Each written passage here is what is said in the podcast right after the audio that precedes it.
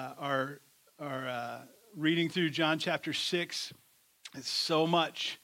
Uh, John 6 is one of those pivotal uh, soteriological passages. Soteriology is the, the uh, part of theology that deals with our salvation. How are we saved? What did God do so that we could be saved? And how do we apprehend that salvation? How do we take hold of that? And so I want to jump right back into John 6 this morning and refresh our memory regarding this situation in this chapter. Remember that Jesus had said to the crowd, Do not work for the food that perishes but for the food that endures to eternal life, which the Son of Man will give to you. For on him God the Father has set his seal. That was back in verse 27 of chapter 6. And we took note last week that Jesus was exposing the motive of the people's hearts here. They were filled. They had been filled. Literally, the, in the Greek, the word is gorged. They had gorged themselves on that miraculous bread that Jesus had multiplied. And their temporal needs, the needs of this life in this world, those, those needs were just, just for, a, for a brief moment, they were fully met. And, uh, and yet, this crowd continued to ignore their pressing spiritual needs. How many people do you know in your world, in your immediate sphere of influence, that, man, they're, they're pursuing that necessary daily, oh, I got to get my needs met, but they're neglecting the Spirit? neglecting the life and the spirit, right? So, so they continue to ignore their spiritual needs that could only be satisfied by embracing Jesus Christ as Lord and Savior. And then, and then just a few verses later, Jesus tells them, he says this in, in verse 33 of chapter 6. He says, For the bread of God is he who comes down from heaven and gives life to the world. He's talking about himself. And that's right in line. If you remember back in Matthew 5, when we went through the Beatitudes in the Sermon on the Mount, Jesus had said, Blessed are those who hunger and thirst for what? Righteousness. For they, they're the people that are going to be satisfied. If you hunger and thirst for righteousness, which is one of the attributes of God, who He is, you're going to find yourself satisfied. And so the Father's will was for Jesus to come down from heaven, train a group, of select Israelites, those who are given to him as his apostles. And they were going to carry the gospel to the rest of the world and establish the church after, after he raised from the dead. After he's resurrected and after he's ascended back into heaven, that's when all the disciples have been deputized and they go. And, and I also want us to remember this morning one of my favorite phrases uh, a text without its context is a pretext for a proof text. We, remember, we talked about this last week as well. Any text you read, especially in the Bible, without its surrounding context, what comes before and after, that's a pretext for you to make it say whatever you want it to say, to be a proof text. So, context gives us the historical setting, tells us who the audience was, helps us to understand the intention of the author. And this is why we've been reading through the harmony of the Gospels, because as we started, the further we get along, the more context we have to the ministry of Jesus and what's happening in, in that day. And so, the, so think about it like this the Old Testament is what gives context to the Gospels. And then the, the Old Testament and the Gospels are what gives context to the New Testament. And so if you've, if you've never read through the Bible, it's not too late. We're still in early January. We've just started our reading plan for the year. You can jump in. You, I would highly recommend that you find a one year Bible reading plan and start today. It's not too late. You can catch up. You can, you can go back and amend your daily reading and catch up. The, our women's ministry is doing this. Our elder team is doing this. The men's ministry, I hope you guys, I hope the guys are doing this. Uh, if you, if, by the way, men's ministry guys in the room, get on the app and come to the men's ministry page uh, it's mostly just me and CJ talking to each other every week, every day. I'm like, I love, uh, you're on there, Eric? Okay. So come, come on, C- comment. Comment as you read so that we can be together as we do this. Um, yeah, I'd, I'd, love to hear, I'd love for you to join that conversation. And you, by, by, the way, you just got a personal invite from the pastor of the church, so what are you waiting for, right? Um, so, so now I want you to know that every ministry, as, as part of this uh, context of what's happening, John, it applies to the church, the capital C church as well.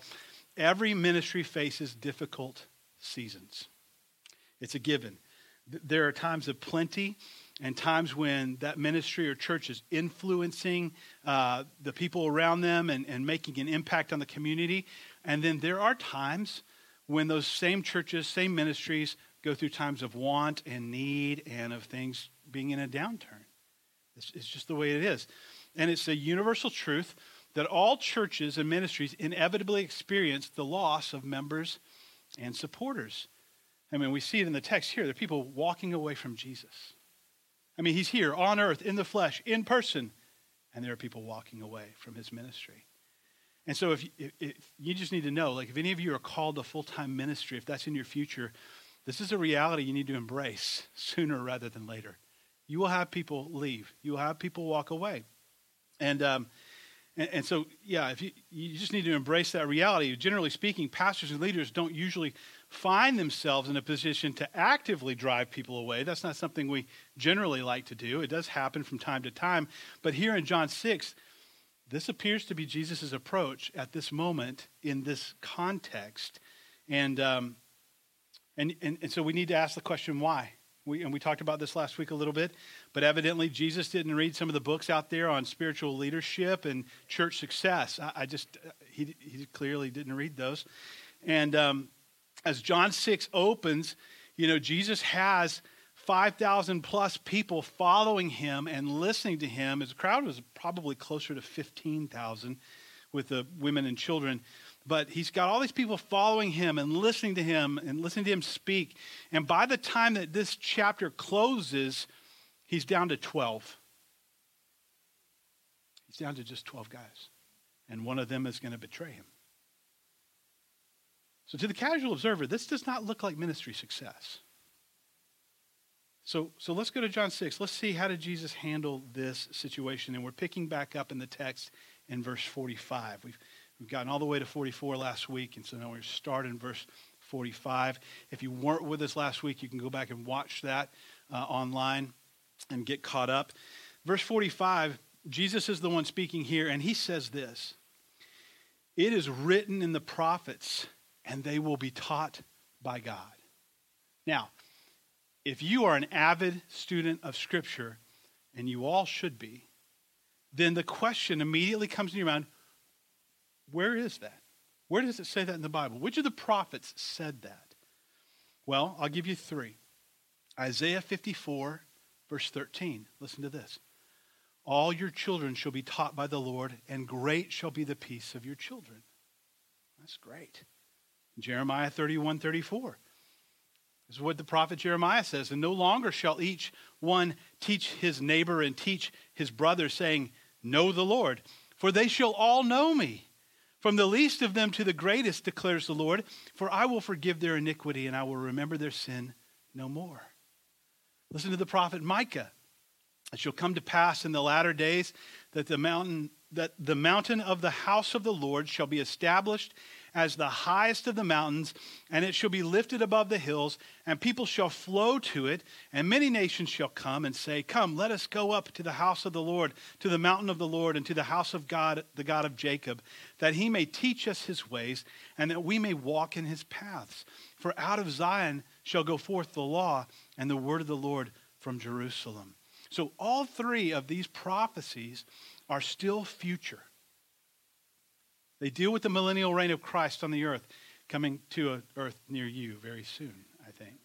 Um, one of his jobs is to lead us into all truth. So there's this very real sense in which we are a part of the fulfillment of these prophecies, even at this moment, but not fully in what Christ intends in that millennial 1,000 year reign on the earth. So we'll keep going here. That's a whole other topic for like four or five sermons. But uh, verse 45, the second half of verse 45, Jesus is speaking and he says, Everyone who has heard and learned from the Father comes to me. Not that anyone has seen the Father, except he who is from God. He has seen the Father, and he's talking about himself, right? The, the problem is n- nobody can see the Father and live. Not in this present life. If, if you could just get a, a millisecond glimpse into heaven and see the Father seated on his throne, you'd be dead. You couldn't handle it. His righteousness, his glory, his goodness, his perfection would be too much for us. And we would just be dead. We'd be leveled. Exodus 33, 19 and 20. And he said, This is God speaking to Moses here in the text. He said, I'm going to make all my goodness pass before you, and I'm going to proclaim before you my name, the Lord. And I'm going to be gracious to whom I will be gracious, and I'm going to show mercy on whom I will show mercy. But then the Lord said to Moses, Oh, and by the way, you can't see my face because man shall not see me and live. Nobody can look at God and live. And so if you remember the story, he had to put Moses in the cleft of the rock and put his hand over it as he passed by so that Moses only saw the back he didn't see God face to face, he'd have, he'd have died. See, not even Moses, this great patriarch and prophet of the Old Testament, could look upon the Lord and live. We're going to need new bodies to be able to look upon the glory and radiance of God. I, don't know about you, I'm excited for a new body, right? Some of you younger folks are like, I'm fine, I can run. And, and, and the rest of us are like, ah, new bodies, I can't wait. Um, they're going to be it's going to be awesome. I just can't wait for that. Um, but did you know, when we talk about this, looking at God, seeing God, there are some false prophets down through history who contradict Scripture. Did you know that Joseph Smith, the founder of Mormonism, claimed to have seen God the Father and Jesus together? Yeah, didn't happen. He would have done well to study his Bible more before concocting a false religion. Um, only Jesus has seen the Father, and only Jesus represents the Father perfectly. Hebrews chapter 1 tells us that Jesus is the exact, exact representation of the Father. And this is why, back in the Gospel of John, in, in John 14 9, Jesus says, Hey, guys, if you've seen me, you've seen the Father. We're not the same person, but, but we're, the, we're, we're one. We're, what he does, I do. What he's like, I'm like. so if you've seen, if you've seen me, you, have seen the Father. You met, you met my dad. You, you know what he's like. Okay? So, so we just keep rolling with the text here in John 6, 47. Again, Jesus says, Truly, truly, I say to you, whoever believes has eternal life. And then Jesus says this He says, I am the bread of life. Uh, in other words, I am the sustenance that you need spiritually. Your fathers ate manna in the wilderness and they died. this is the crowd that ate all the bread, the miraculous bread, just in, in the feeding of the 5,000, right? And now he's using the Exodus wanderings and the, and the giving of manna from heaven to illustrate a point. It was all temporal. It was all temporal. Your, your fathers, your forefathers ate the manna in the wilderness and they died. Verse 50 This is the bread that comes down from heaven, so that one may eat of it and not die. So he's, he's drawing a contrast. He said, Everybody who ate the manna, they're dead. Been dead a long time. But those who eat the bread of life that Jesus is offering will never die. We go back and summarize a little bit of last week. We talked about this a little bit, but we believe that Jesus, just for context, is only revealing his identity this reality to his closest followers. And right now, remember, he's hiding the truth from the rest of the Israelites, from the rest of the Jews. And we understand that Jesus is using parabolic language. He's speaking in parables. He's, he's making it harder to understand. He's using parabolic language in order to blind the self righteous Jews of that day from recognizing him for who he is, their long awaited Messiah. And that and that alone is the reason that his Jewish audience was incapable of coming to him in faith at that time. And as I stated last week, there's absolutely no reason to believe that all of humanity is born morally incapable of coming to Jesus due to some kind of incapacitated nature that's a result of what we inherited from the fall of Adam. That's, that's not, I don't, I don't believe that's biblical. That idea, when it's imposed on the text of Scripture, creates confusion in the minds of people, and I believe it contradicts the Word of God. So I'll, we'll go through the rest of the text here, and I think that you'll see this. Uh, verse 51, Jesus continues and he says, I am the living bread. I, I'm the living bread.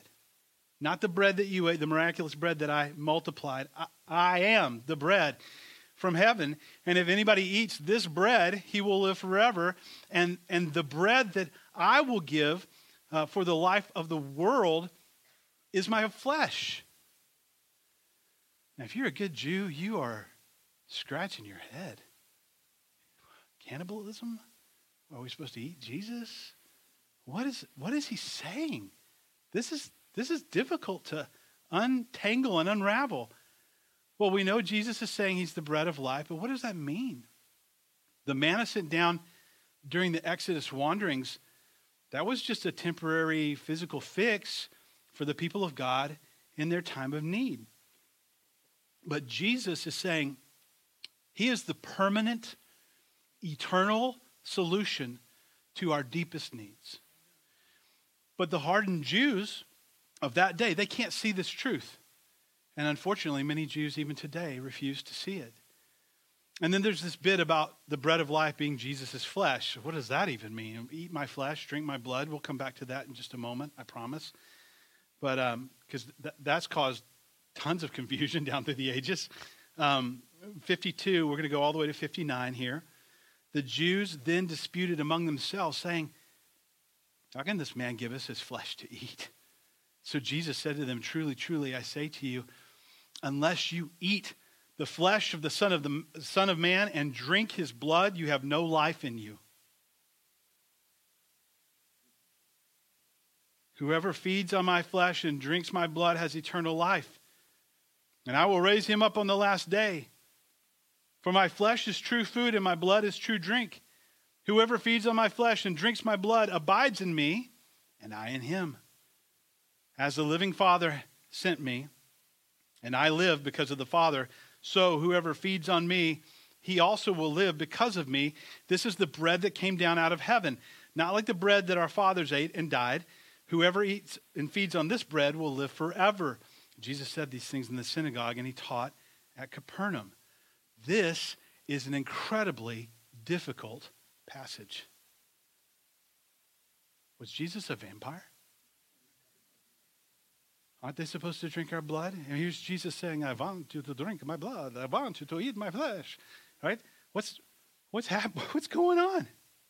What's going on here? Well, Jesus is speaking metaphorically, not literally. He's not inviting the people. He's like, Come to me. If you eat my flesh and drink my blood. And so the crowd just swarmed him and began to, like zombies, just to take chunks out of his. No. No. This, this is metaphorical, it's not literal. But not all Christians down through the last 2,000 years have been able to see the correct interpretation or understand the larger context. Hence, we end up with different churches and denominations having very different approaches to this text and very different practices in their churches as a result of bad hermeneutics. There's a, there's a 50 cent word for you hermeneutics. Hermeneutics is the branch of knowledge that deals with interpretation, especially when it comes to the Bible. If you're going to read your Bible, you need to know good hermeneutics. You need to know how to interpret what you're reading. I remember when I first began to read the Bible at 14 years of age, I had no idea. I was trying to read it every day, and it did not make sense to me. And it was stuff like this, and I'm just like, I, I don't, uh, I just want to go to youth group and play volleyball. Right? So this is this is hard. And given that people are so prone to misunderstanding, especially in this section from 51 to 59, I need to take a little more time to deal with some bad theology uh, in particular with the Roman Catholic Church and the Eucharist. Eucharist is a word uh, from the Latin Eucharistio, and it literally means to give thanks. In the Roman Catholic Church, it is an ongoing, continual ritual sacrifice.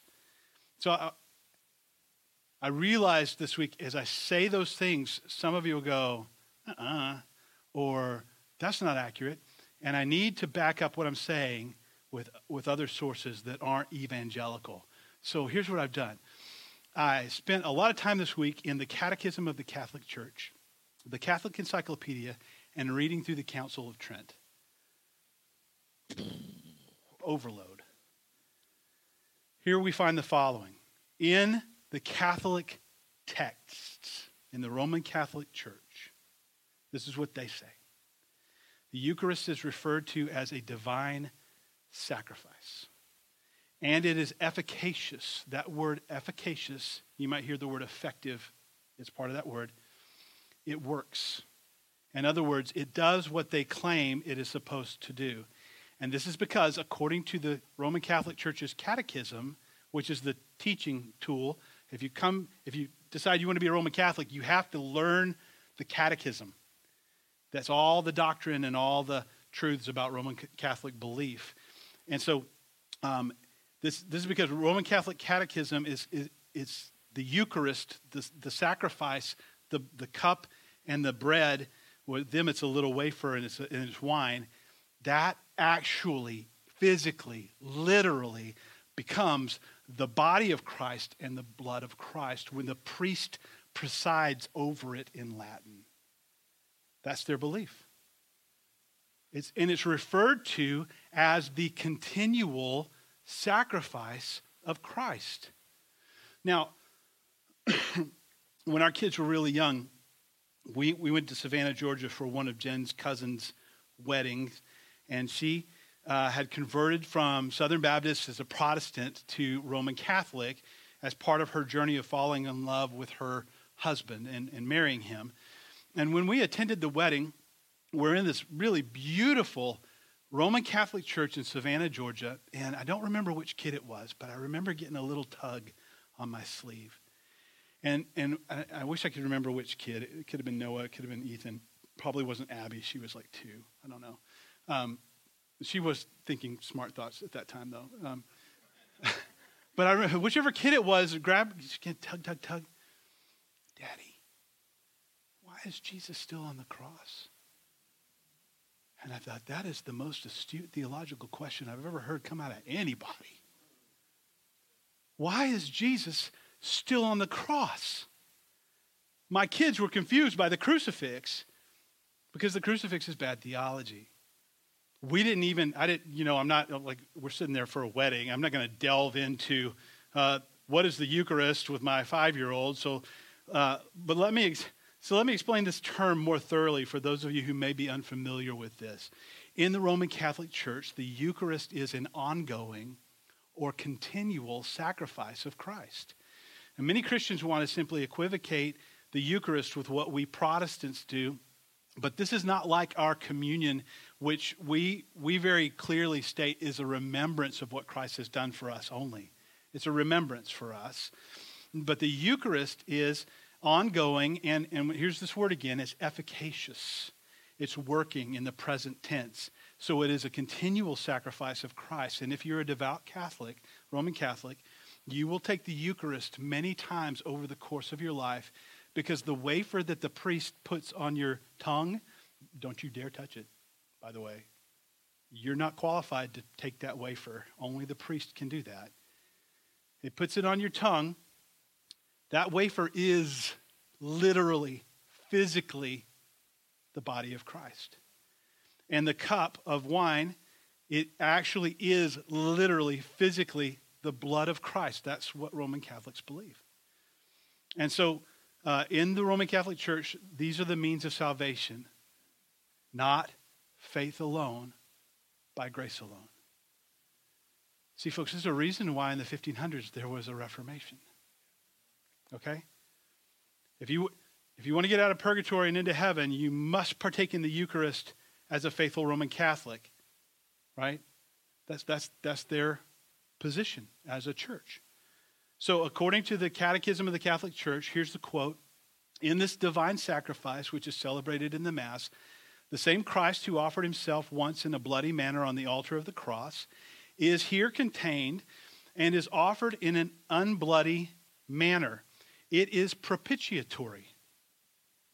That, that theological word, propitiation, propitiatory means it removes sin. It removes sin. See, the only way to be saved in the Roman Catholic Church is to faithfully partake in the Mass and receive the Eucharist. And to all who deny its propitiatory nature, the Council of Trent pronounces anathema. Here's another word you need to know anathema is a curse. Anathema means, anathema means you're damned to hell for not believing the truth. So the Council of Trent would pronounce anathema on any who would reject um, this, this doctrine, okay? And it's a long uh, section here. I, I, won't, I won't read all of it.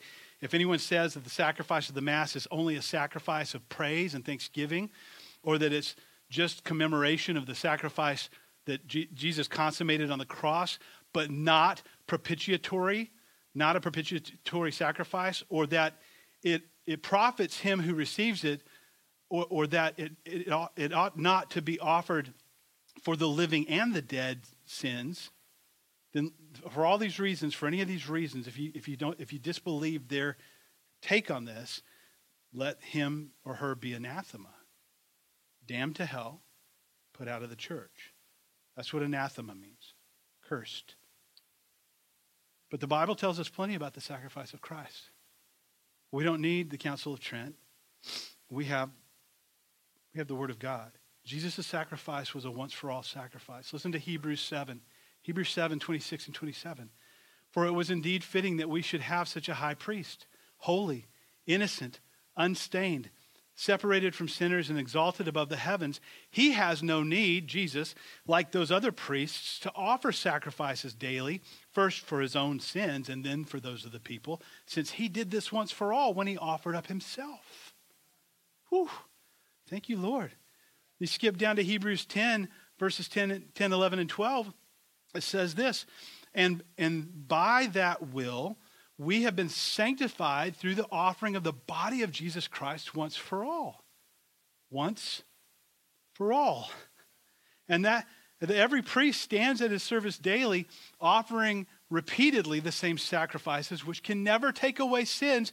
But when Christ had offered for all time a single sacrifice for sins, he sat down at the right hand of God. He said, It is finished.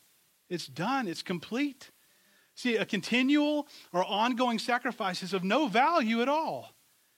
Hebrews 10:1 For since the law is but a shadow of the good things to come instead of the true form of the reality, it can never, the law can never by the same sacrifices that are continually offered every year make perfect those who draw near. You can't do it with the blood of bulls and goats and rams. You can't do it with the Eucharist. You can only do it with the blood of Jesus. And it's a once for all. Only Jesus could do it. It only took one time to make it effective for any and all who, na- who call on the name of Jesus for salvation. And so, verse 60 so when many of the disciples heard this, they were like, this is a hard saying. Who can listen to this? Who can, who can make sense of Jesus saying, Eat my flesh and drink my blood? Not everybody can handle the truth when it's presented. It, it can be confusing to people. Speaking of that, how do you handle difficult things when you encounter them in the Word? If you're reading through the Bible this year, you're going you're to come across some things you go, uh, uh, uh, what are you going to do? What are you going to do? Can I give you a tip? Pro tip. Um, not that I'm a pro. Uh, when you come across things in the Bible that you don't understand, I want you to, I want you to get in a notebook, just a spiral bound notebook. Keep a journal. It's, it's just for this purpose. Here's what I want you to do write down the question that you have. I don't understand this. Write it down, write the date and the time, and then close that notebook and go on and pray. Just pray. Pray that day, pray the next day. Pray that afternoon. Lord, show me. I don't understand this. Show me. Show me what this means. Just wait. Just listen. Wait to receive an answer from the Holy Spirit. It won't be some whisper coming into your ear on a breeze. Nothing, nothing like that. But here's what will happen. You'll hear something and you'll learn without grasping for it. You'll hear, you, will be listening to a sermon on a, on a radio or you online or you listen to something and you'll hear you'll, the answer will come to you god will speak to you through some other means and here's what i want you to do when he answers your question write it down write it down and, and write the date and time that you got the answer. And now you've got a journal of God speaking to you. And when, and when times get hard and Satan comes at you and he's trying to discourage you, you just pull that thing out and be like, God talks to me, man. He, he speaks to me. He loves me. He wants to interact with me. Verse 61. And we're, all, we're getting close to the end. It's such a long chapter. But Jesus, knowing in himself that his disciples were grumbling about this, he said to them, Do you take offense at this? Then what if you were to see the Son of Man ascending to where he was before? Jesus saying, What are you going to do when I leave, guys? You having trouble now? Just wait till I'm gone. Jesus' origin is heaven. The ascension is what's in view here. It's a hard saying to be sure, but can the disciples trust Jesus to be true and to give them insight at the proper time? I mean, what about when the ascension happens and he, they see him go back into heaven? Jesus will have promised the Holy Spirit to them, but they're still going to have to wait for that fulfillment of that promise. I'm saying, will they be able to trust Jesus and wait patiently for the Holy Spirit? Will they be offended at his leaving them then as well? Also, if the shocking analogy that Jesus uses offends them, what do you think is going to be their response to the Passion Week and the torture and crucifixion of Christ? Some of these guys ended up running away for a little while and then coming back. They're really going to have to press into Jesus in the days ahead to cultivate faith for what's coming. And so we, so we wrap up here with 63 to the end. 63, it is the Spirit, Jesus says, who gives life. The flesh is of no help at all. The words I've spoken to you are spirit and life. But there are some of you who do not believe, for Jesus knew from the beginning who those were who did not believe and who it was who would betray him. I got Judas in view. But this is the answer to the question. Jesus is speaking spiritually. He says, The flesh profits nothing. Hosea 12 in the Old Testament, I've spoken to the I've spoken unto the prophets, I've used multiplied visions, and by the ministry of the prophets, I've used similitudes. What he's saying is God's letting us know that a literal rending of the text can and should include figures of speech, which is what we've been seeing all through John 6, right? Jesus has been using figures of speech. And 65, and he said, Jesus said, This is why I told you that no one can come to me unless it's granted to him by the Father. Now, at this point, Jesus has mentioned the Father's giving, drawing, and granting of people to come to him. The reason why no one can come to the Son unless it's been granted from the Father is because nobody knows the Son except the Father. So the Father gave the Son a message to preach which revealed the Son's true uh, revealed the Son to Israel's true believers. And at the same time, that same revelation of Jesus while he was on earth also offended the unbelievers and the rebellious. I mean, God gets maximum mileage out of everything he does. And so the Father sent his Son to preach, a message to preach, which revealed the Son to Israel's true believers while offending the unbelieving and the rebellious. And it's just as simple as that. Really, that's what John 6 is about. It's about Jesus revealing himself to those who actually believe and want to believe and want a Messiah and those who, who have their own agenda. And the doors to the kingdom are going to be flung open once Jesus has risen from the dead, having completed the work that the Father sent him to accomplish. But until then, he's just working with this small group of guys. And so 66 and 67, after this, many of the disciples turned back and no longer walked with him.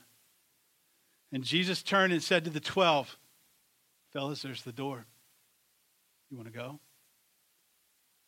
Do you want to go as well? And Simon Peter answered him, Lord, to whom shall we go? You have the words of eternal life, and we have believed, and we've come to know that you are the Holy One of God. I love Peter's resolve. There's no other game in town, Jesus. Where are we going to go? You can almost hear in Peter like this deep sigh mixed with this stout resolution. Where, where are we going to go? What? Jesus answered, verse 70, Did I not choose you, the twelve, and yet one of you is a devil? He's speaking of Judas, the son of Simon Iscariot, for he, one of the twelve, was going to betray him.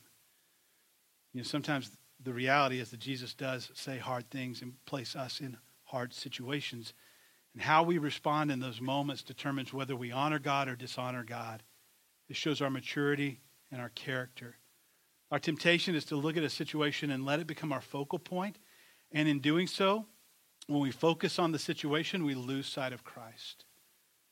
I think there's something deeply significant about coming to the place where Peter and the others are saying, Where are we going to go? You alone have the words of eternal life. Yeah, this is hard, Jesus, but, but we're all in. And for us, I think there's a freedom there in that resolution that come hell or high water, we're going to trust Jesus. We're going to follow him no matter what. And, I, and, I, that, that resolution, when it, when it roots down in our hearts, also what it does is it takes our eyes off of our circumstances and it puts our eyes on Jesus. And we need that because he's our anchor point. He's the place of trust and faith. We don't hope and wait for a change in our situation. We don't hope and wait for changes in our circumstances. We hope and wait for the returning of our King. And so, church, listen, church is not a spectator sport. If you're going to take anything else away from John 6, this section of John 6, you need to know church is not a spectator sport. You go back to 66 and 67. It says, Many of his disciples turned back and no longer walked with him. And so Jesus said to the, to the 12, You guys want to go away as well? See, this is the difference between being a spectator and being on the field. Many churches that I know personally, many that I've grown up in, been a part of, have bought into the philosophy that they need to help Jesus and help his word by entertaining people and putting the burden to minister on the professional Christians instead of just Christians, just born again people. And the conclusion that I've come to by listening to people all over the United States, I have friends in full time ministry all over the country and, and in other countries as well, but here in America, the American church, uh, all these conversations have led me to, to, I've heard the same truths here from different people that we've become, the American church has largely become a spectator sport. See, like when, when, when we used to play football in my neighborhood or we play wiffle ball, all the kids played. We played together. Sometimes the dads would come out and play with us, you know, after they mowed the grass. Everybody played. When I go to see the Mariners, they never invite me onto the field. And I just can't figure it out. Church in America has become a spectator sport largely. Not a pickup game where everybody plays and everybody participates, but a spectacle where the professionals engage and everyone else sits passively and watches. This was not Jesus' intention for us. Every born again believer in Jesus is a priest and king of God Most High. Do not think for one moment that you are not needed or you are not wanted in the church or that your gifts and your talents and your abilities don't matter. That's a lie straight from the pit of hell. They matter. They matter. On the contrary, you, are here precisely because Jesus put you here, and you are needed desperately. Your mission, should you accept it, is to infiltrate behind enemy lines and strategically demonstrate the love and power of God in places where other people work and live and play. This is, this is one of the effective ways I think that our enemy has kept us neutralized. He's kept the power and revelation of God out of the culture and out of society and just kept it just, just, just in church. Just in church. We don't want to take that out there. People get spooked. People think we're crazy. Hey, I got news for you. They already do. They already think we're crazy. Church is not a game for professionals. Jesus taught us that. He taught us that. Who did he pick?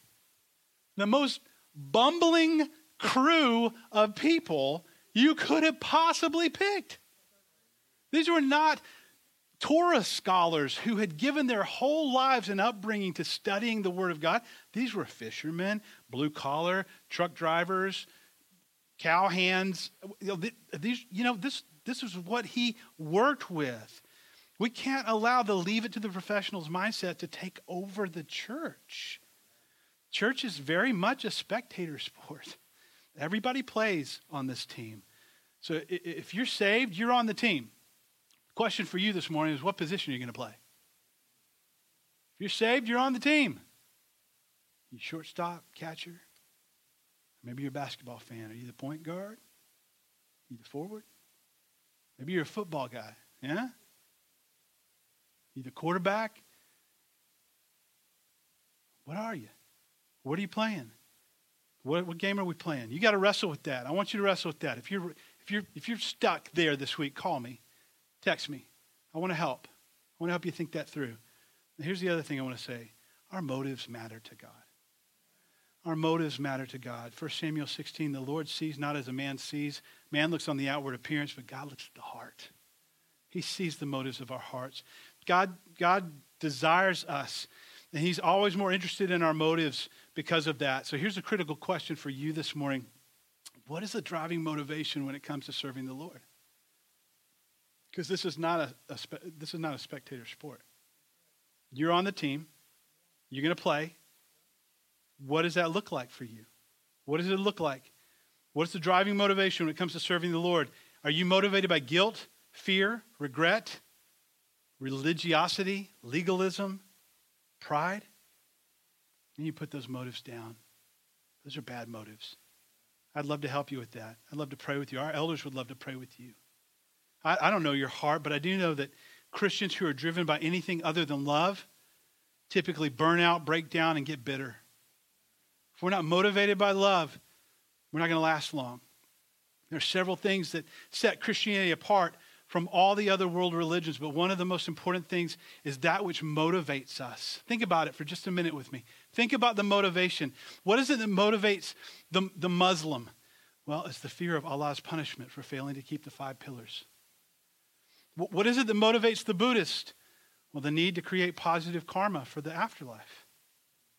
What is it that motivates the Scientologist? The need for self discovery by auditing past lives. And we could go on and on and on through all the world of religions. The question this morning is what is it motivate what is it that motivates you as a Christian, as a born again son and daughter of God? What is it that motivates you? And the, the only good answer here is love. It's love. Our motive is the love of Jesus poured out on the cross, covering over and paying for our sins so that we might live with him forever. This, this is John 3 16 and 17. I mean, you guys probably say this for God so loved the world that he gave his only begotten Son, that whoever believes in him should not perish, but have eternal life. For God did not send his Son into the world to condemn the world, but in order that the world might be saved through him. What a blessing. God's love has initiated towards us, and now we respond with love for the Father, Son, and Holy Spirit. And then the love of the Trinity is the driving force in everything that we do as disciples of Jesus, as we love the people around us. That's our motive. It's love. It's love. Faith, faith does not walk away. Faith does not walk away. When disciples, the disciples are asked by Jesus if they too want to leave him, they, they, they answered for the, Peter answered for the group.